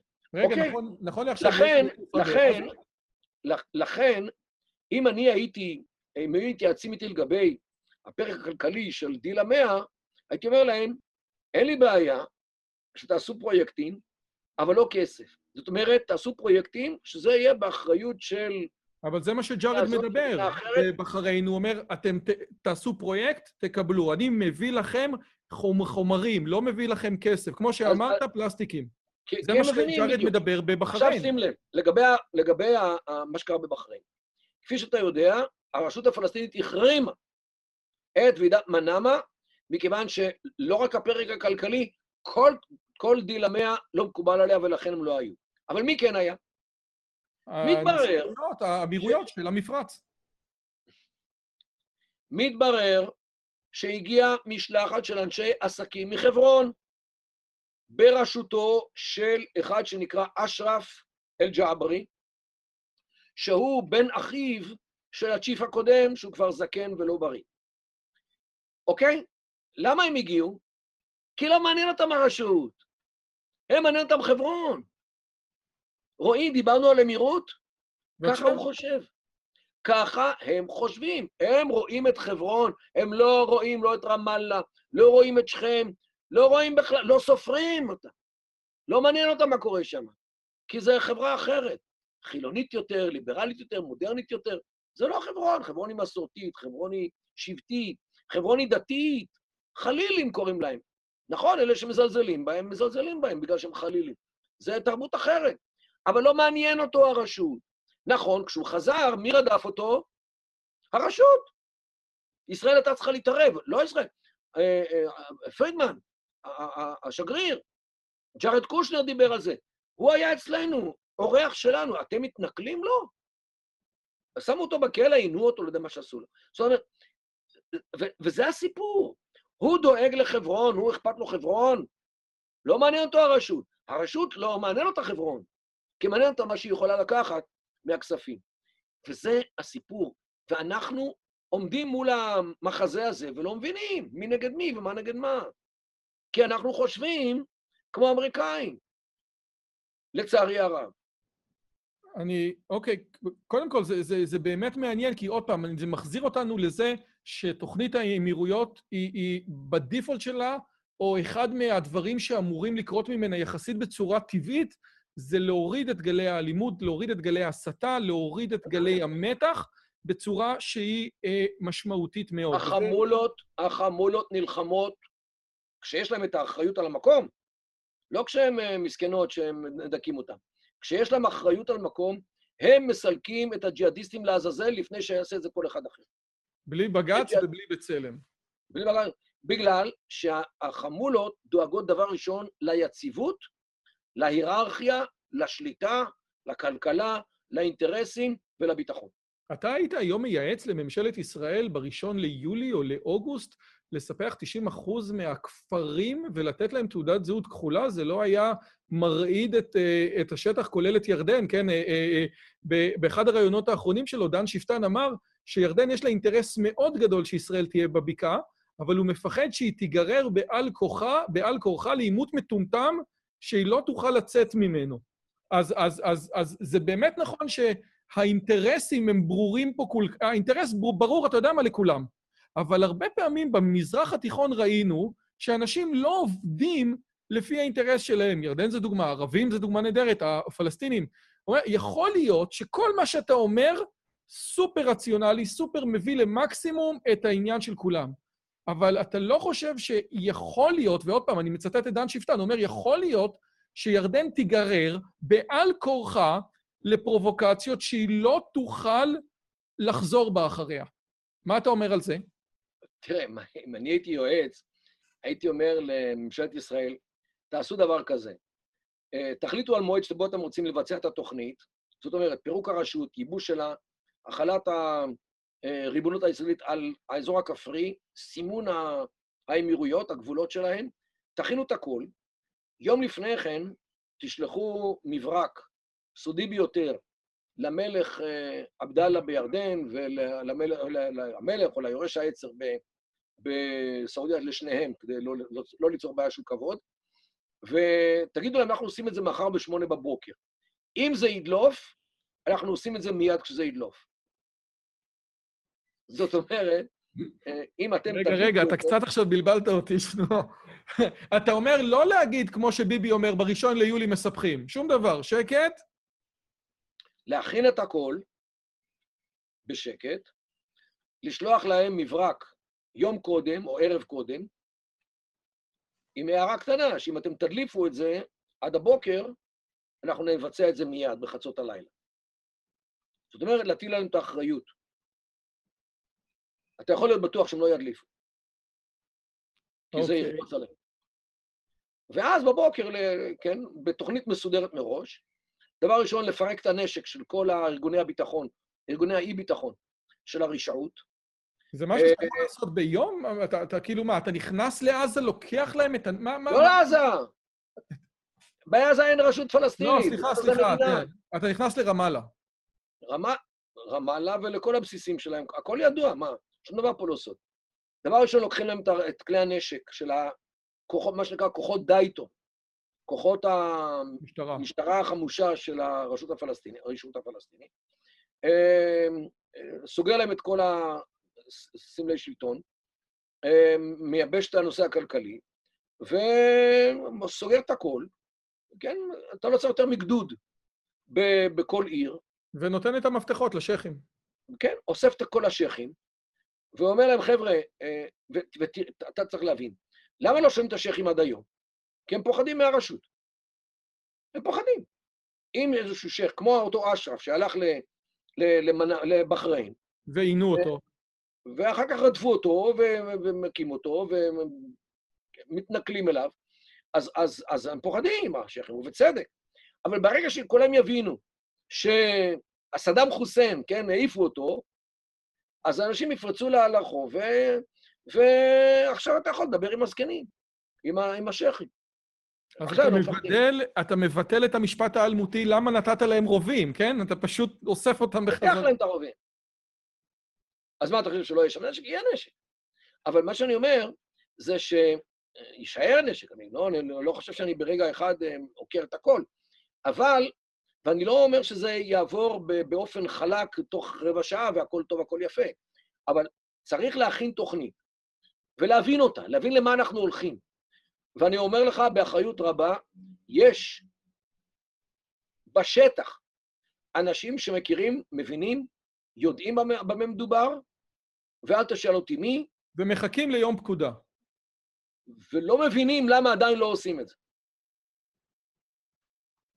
אני אומר לך את זה באחריות. ואם אני אבקש ממך שוב לחזור למה שאומר אה, אה, דן שפטן, כי בעצם אני חושב שאתם די אומרים, אתם אומרים, תקשיב טוב, הם, הם, הם, הם גם רוצים את זה, הם לא מבינים למה זה קורה, אבל לפעמים במזרח התיכון אתה מדליק גפרור, והגפרור הזה מתלקח. אתה, אתה מקבל את המציאות הזאת שלפעמים דברים יוצאים פה משליטה בגלל, למרות שכל הנוגעים בדבר לא רוצים שזה יצא משליטה? לא, מה שיצא משליטה זה האביב הערבי. הפגנות שהתחילו, אה, והידרדרו למה שהידרדרו, ואנחנו רואים מה שקורה בסוריה למשל, או בתימן, או במצרים מה שקרה, אה, טוניסיה וכו'. מה שקרה שם זה שהמדינות הללו היו, מדינות, היו אה, חביות חומרי נפץ, והגפרור שנדלק פיצץ את חומרי הנפץ. אנחנו לא נמצאים על חביות חומרי נפץ. אנחנו חיים עם חברה פלסטינית ביהודה ושומרון, חברה מסודרת, חברה עם מסגרות שבטיות שחיות וקיימות, הן רק מורידות את הראש בתקופה הנוכחית, כי אנחנו הבאנו כנופיה של אה, פושעים שישלטו בהם. אה, ברגע שאתה מזיז את הכנופיה הזאת הצידה, כולם מבינים מה קרה, וכולם מסתדרים במקום הטבעי החברתי שלהם. אה, זה, זה הסיפור, זה לא, חבר, זה לא חברית חומר נפץ. ומה לגבי ירדן? ירדן זה מדינה בעייתית, של רוב של פלסטינים, אנשים שמגדירים זאת כפלסטינים, מיעוט של בדואים, ומשפחה שבכלל לא זאת ולא זאת, אלא מהחיג'אז, מהחיג'אז שה, שהסעודים זרקו והבריטים נתנו להם סידור עבודה. זה, זה, זה ירדן. זה ודאי שזה חבית חומר, חומר נפץ. כי הרוב הפלסטיני אה, יום יבוא ויגיד אה, לכל מי שדיכא אותו כל השנים, הבנו, תודה רבה. תראה, הפלסטינים זוכרים מה קרה להם בספטמבר השחור, ספטמבר 70. וואי, וואי, וואי, וואי. שהם הרימו ראש, וחוסיין אה, רע להם פה באיזה צד אה, האקדח יורה, או הרובה יורה. אוקיי? אז אה, הם למדו את הלקח. תראה, הפלסטינים הם השדרה הכלכלית של ירדן. הבדואים לא... הם עובדי מדינה. כל העורכי דין, רואי חשבון, סוחרים, יבואנים, יצרנים, זה הפלסטינים. הם אה, סוחבים את המדינה על, הכתף שלה, על הכתפיים שלהם, עם כל הבעיות. טוב. כך שבעניין הזה, אה, ירדן היא, היא, היא בעי, מדינה עם בעיות, שמכירים אותן, ומה שאנחנו עושים פה, מצידי, לא... אני לא צריך לעשות שום דבר, כך או אחרת, כדי להציל את המלך. אם המלך אין לו יכולת לשלוט, או אין לו לגיטימיות, אז uh, באמת, הבריטים עשו טעות שהביאו את אבא של סבא שלו לשלוט שם. אז למה אני, למה אני צריך לסכן את מדינת ישראל בהקמת מדינת טרור? תראה, כי אם תקום מדינה פלסטינית, היא תהיה מדינת טרור. או באמצעות בחירות, וחמאס יזכו שם, כמו שזכו בינואר 2006. עד היום, רועי, עד היום, מרבית מושבי המועצה המחוקקת הפלסטינית הם אנשי חמאס. זה יכול לחזור על עצמו עוד פעם ועוד פעם. זה דבר ראשון. דבר שני, אסור לשכוח שחמאס השתלטו על עזה בדם ואש, ביוני 2007. נו, הם לא יכולים לעשות את זה גם כשיבואו לפה, ביהודה ושומרון? גם, גם, גם, גם כבר יכולים לעשות את זה. זאת אומרת, שמדינה פלסטינית, כי תקום, לא, היו לא תהיה, היא תהיה מדינת חמאס, ומהר מאוד, או באמצעות בחירות, כי הם ידרשו בחירות עכשיו, או באמצעות השתלטות אלימה. יש לך אפשרות למנוע את זה? יש למישהו, לטראמפ יש אפשרות למנוע את זה? ואז מה נמצא את עצמנו פה? עשינו מדינת אבו מאזן וקיבלנו את מדינת אסמאעיל הנייה. במקרה הטוב. זה סינואר, אוקיי? לכן, אה, מדינה פלסטינית, צריך, אנחנו צריכים להתייחס אליה כאל מדינת חמאס. גם אם חמאס עדיין לא זכו, הם יזכו. כך או אחרת, זאת אומרת, או בבחירות או בהשתלטות אלימה. ולכן, אין ברירה, אלא ללכת אל הדבר האמיתי, כדי שזה לא יקרה. כי כאמור, החמולות הן אלו שמסלקות את כל אותם גורמים, בעיקר אסלאמיסטים, שרוצים לערער את ההיררכיה, לערער את היציבות, לערער את הרווחה ולערער את כל הדבר. ולכן זה הדבר היחיד שיכול לעבוד. ולא כנופיית הפושעים שערפאת שעמד בראשה מעולם, מעולם לא התכוון להיות בוגד ולטפל בחמאס. לכן הדלת המסתובבת שהייתה לו. היה תופס אותם ביום, שחרר אותם בלילה. כל יום, כל לילה. זאת אומרת, זאת אומרת, אה, אה, אה, אין דבר נכון יותר מאשר לסלק את, ה, את הרשות ולהקים פה אמירויות על בסיס החמולות בערי יהודה ושומרון הערביות. אם המלך, המלך עבדאללה צריך הסבר, אני מוכן ללכת ולהסביר לו למה זה חשוב, אני אסביר לו את זה בערבית. בערבית. אז אני רוצה לשאול אותך משהו דווקא על הסיפור הזה, כי כל פעם מי ששומע אותך לגבי תוכנית האמירויות בעצם אומר, רק רגע, אז, ה, אז האספירציות הלאומיות בעצם מבוטלות. ואתה, השבוע נכנסתי לקבוצת לא וואטסאפ... לא מבוטלות. רגע, רגע, שנייה, רגע, רגע. מעולם לא היו. רגע, שנייה, נכון. אני רוצה לחדד את זה, כי השבוע נכנסתי לקבוצת וואטסאפ שמתעסקת בכל הסיפורים האלה של האמירויות, ואחד האנשים שם שאל, אה, אה, אבל, אבל, אבל אני קורא גם את הפרופסורים מהשמאל הישראלי, שכן מדברים על האספירציות הלאומיות, וכנגדם אתה השבת לו, ואני רוצה לענות, או אני רוצה לצטט את זה בגלל שזה משהו מאוד יפה. כל הפרופסורים שמדברים על לאומנות והתחדשות ומודרנה ומאוויים, צודקים לחלוטין, כי הם קוראים מה כותבים בעיתונים אותם אינטלקטואלים בני המזרח שלמדו במערב, הפנימו את הערכים שלו וכתבו בערבית ספרותית ספרים, ובעיתונים על המאוויים שלהם להעתיק למזרח את מה שראו בפריז, לונדון, ניו יורק ומוסקבה. אבל הפרופסורים בארץ ובעולם נפלו שבי במה שכתבו אותם אינטלקטואלים, כי זה עידד להם את מה שקורה בארצות שלהם. איפה הבעיה? זה היה דו-שיח בתוך בקבוק אחד, שבו הפרופסורים הישראלים והאירופאים מדברים עם קומץ אנשים שחושבים כמוהם ומדברים ומדבררים אותם, מצטטים אותם וכותבים עליהם, אבל התרבות האמיתית שהם, של המשפחות, החמולות, גורמי הכוח, האדם ברחוב, אין קשר אליו. אתה אומר, מאה שנים, אם נגיד החתונות, אבל האינטליגנציה הערבית, אלה שכתבו את מסמכי החזון, אלה שנמצאים היום בראש, כן? אומרים שכל תרבות מובלת על ידי האינטליגנציה שלה.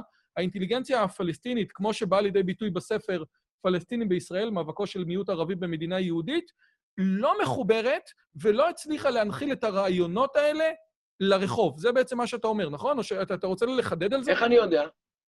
גם בתוך המגזר הערבי בישראל, אם אכן הראייה של בל"ד, לצורך ענייננו זה, אה, או מסמכי החזון, שזה די דומה, אה, משקפים את אה, מה שחושבים הערבים במדינת ישראל, אז היה לך פה אינתיפאדה של הערבים בישראל יומם ולילה.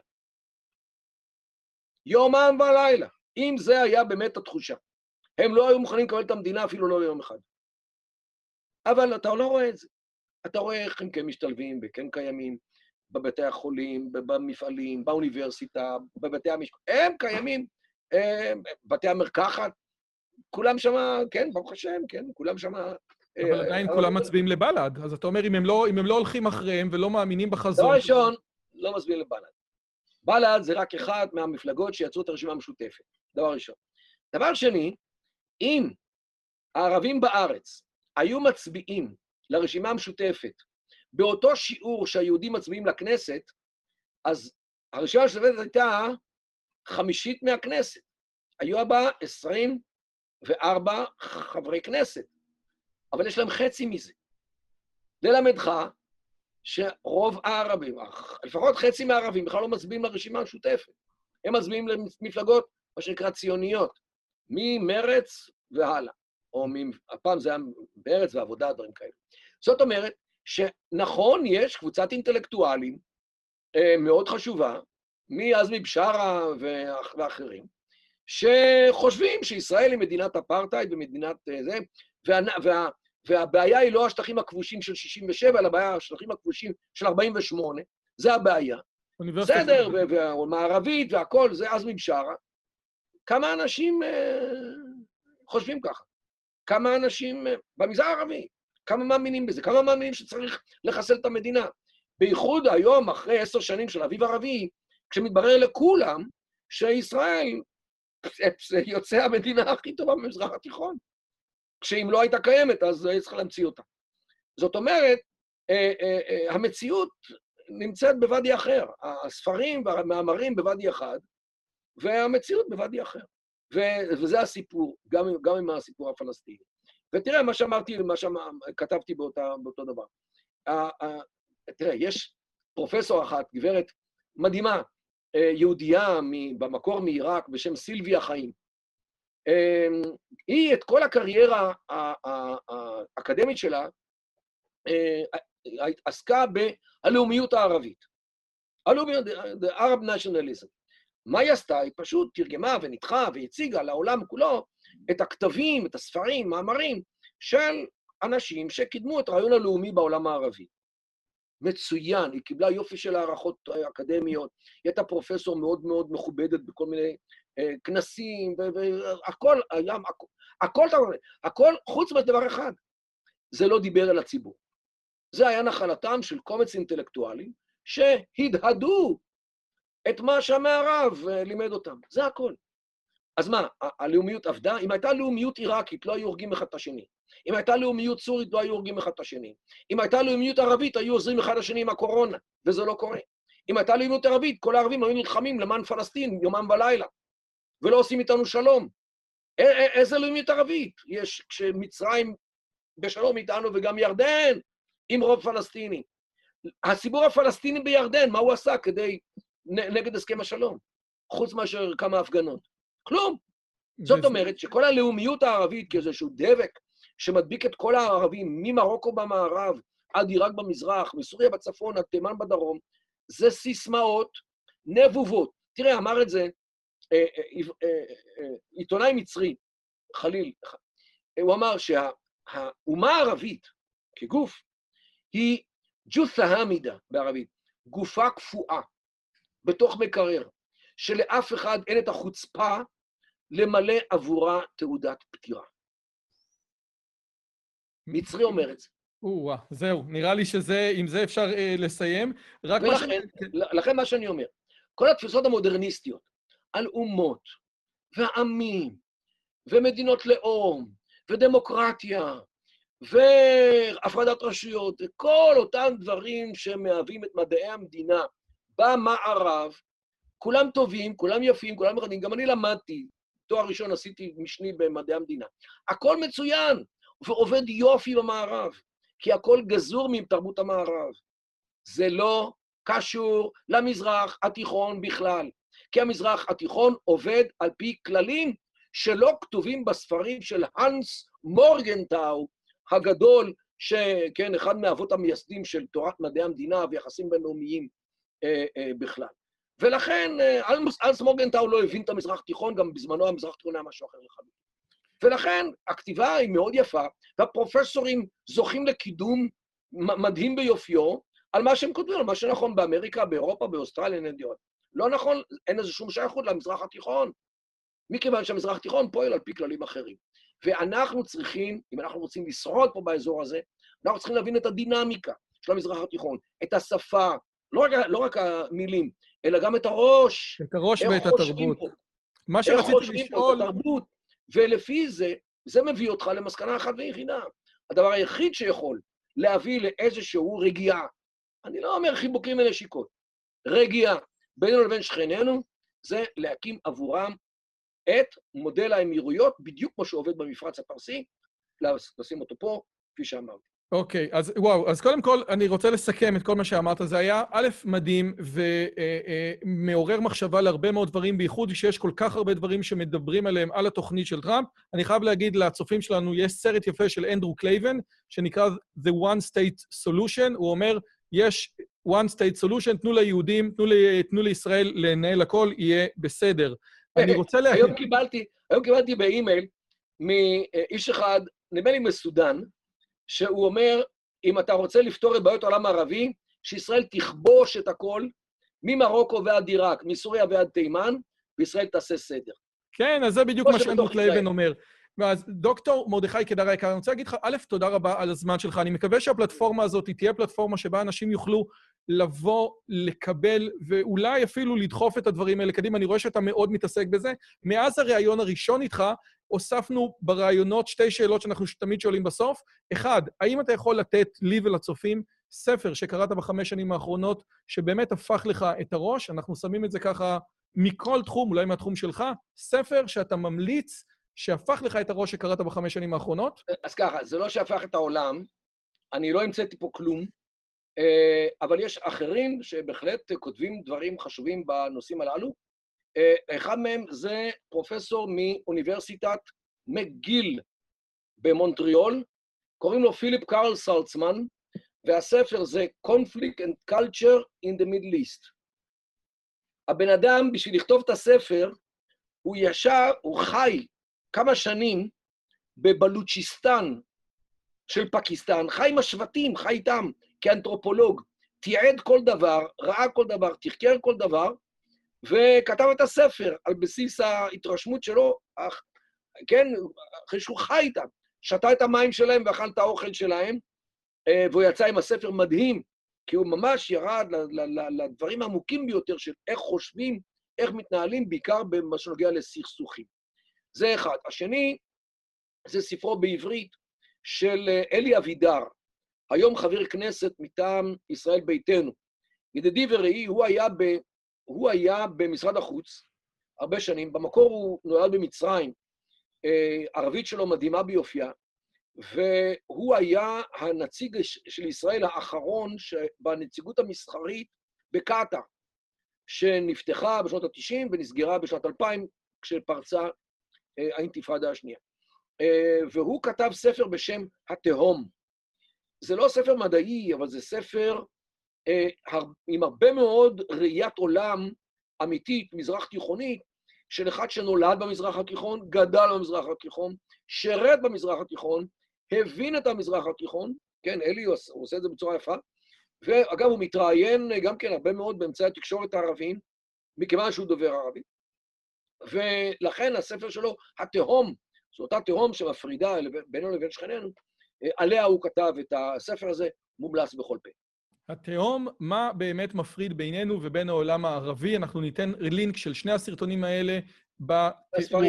אה, של שני הספרים האלה, סליחה, אנחנו ניתן לינק של שני הספרים האלה בתיאור הסרטון. והשאלה השנייה שאני שואל, כי אני מדבר עם אנשים שהם באמת אנשי עשייה ואנשים שבאמת פורצים דרך, ואני, מאז הראיון איתך, אני רואה כמה דברים אתה מעלה וכותב ובקבוצות. יש לך טיפ לפרודקטיביות? טיפ של דוקטור מרדכי קדר להיות יותר פרודקטיבי?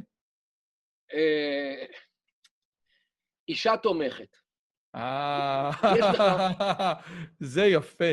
אם יש לך אישה תומכת בבית, אה, אתה יכול לעשות הכל, והשמיים זה הגבול התחתון שלך. מעליהם יש, מע- מעל השמיים יש עוד הרבה דרך להגיע.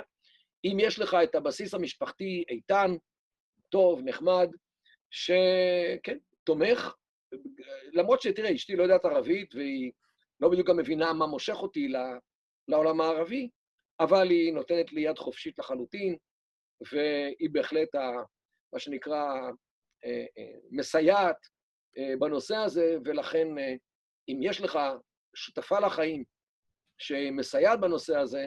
אשתך אז... זמרת, לא? האמת, גם אני זמר. אה, אוקיי. נפגשנו כששנינו היינו זמרים במקהלה הפילהרמונית של תל אביב. אני אז אהבתי מוזיקה קלאסית, וראיתי אותה בהופעה, אז הצטרפתי למקהלה. וכל השאר זה, זה, זה היסטוריה. תשמע, נוסף לערבית, אני גם יודע לקרוא תווים, יודע לשיר על פי תווים, סולפש מה שנקרא, כך ש... אז יש לנו עוד דברים לדבר עליהם בפעמים הבאות. יש אפילו, ייתכן בזה באינטרנט, הופעה של התזמורת הפילהרמונית בטקס חתימת ההסכם, השלום עם מצרים. הטקס, ההופעה שלה הייתה באולפני הרצליה, ואנחנו שם שרנו את המוזיקה לדפניס וכלואה של רבל. המנצח היה זובין מטה, ויש שם כמה, יש שם כמה קלוז-אפס עליי ועל אשתי, שאנחנו שרים, הייתי טנור אז. תראה, אני באותה תקופה הייתי טנור לירי. היום אני אה, בס טרגי. כי אני מדבר יותר מדי, אה, מרצה יותר מדי, ומה לעשות, הקול שלי כבר עבד, אני, אבל אני מאוד מאוד נהנה אה, לשמוע את אשתי שרה, היא עדיין שרה במקהלה הקאמרית של אה, כפר סבא, אה, כך שהמוזיקה מלווה אותנו, ולבת הראשונה קראנו שירי. היי, אז איזה יופי. אז חפשו בתיאור הסרטון, אולי תמצאו את הקטע הזה, אם מרדכי ישלח לי, ואם לא, אז זה כבר היה סיפור יפה. אני חייב להגיד, אני פעם ראשונה, אחרי 20 ראיונות שאני שואל אנשים, באמת מקבל תשובה שהיא כל כך שונה ממה שקיבלתי עד עכשיו על פרודקטיביות, ואני חושב, גם בתור אחד שברגע זה אשתו נמצאת מאחורי המסך ועובדים ביחד, אני סופר, סופר, סופר מסכים איתך. מסכנים הרווקים, לכו להתחתן מהר כדי שתהיו פרודקטיביים. העניין הוא שאשתי אומרת שמאחורי כל גבר מצליח עומדת אישה מופתעת מאוד. אצלי אומרים את זה, מאחורי כל גבר מצליח עומדת חותנת מופתעת, אבל אני מניח שזה כבר קשור להבדלים בגיל שלנו. דוקטור מרדכי קדר היקר, תודה רבה על הזמן שלך. זה היה... עכשיו, עכשיו ותלמדו ערבית. אנחנו נלמד. אם הגעתם עד לכאן, מגיע לכם כל הכבוד. אז תנו לי להגיד לכם שלושה דברים קצרים. הדבר הראשון, אם שמעתם משהו בשיחה שמעניין אתכם, שאתם רוצים לקחת הלאה, פשוט ספרו אותו לאנשים אחרים. משהו מעניין שאני אמרתי, משהו מעניין שהאורח שלי אמר, איזשהו רעיון שאתם רוצים לקחת איתכם לחיים, פשוט ספרו אותו לחבר או לחברה. זאת הדרך הטובה ביותר לזכור את הרעיונות מתוך השיחות האלה. הדבר השני, אם אתם רוצים לקחת חלק בקהילה שלנו ולפגוש ולדבר עם אנשים כמוכם, אתם מוזמנים לערוץ הטלגרם שלנו, שווה לכם מאוד. פשוט תראו עוד אנשים שמתעניינים מדברים מגניבים בדיוק כמוכם. והדבר האחרון, אם אתם יכולים, דרגו את הערוץ שלנו באפליקציית הפודקאסטים שלכם, זה יכול להיות בספוטיפיי, באפל פודקאסט או בגוגל פודקאסט, זה תהליך קצר של שתי שניות, הוא מאוד מאוד יעזור לנו להפיץ את הבשורה הלאה. שיהיה לכם כיף גדול וכיף בשיחה הבאה.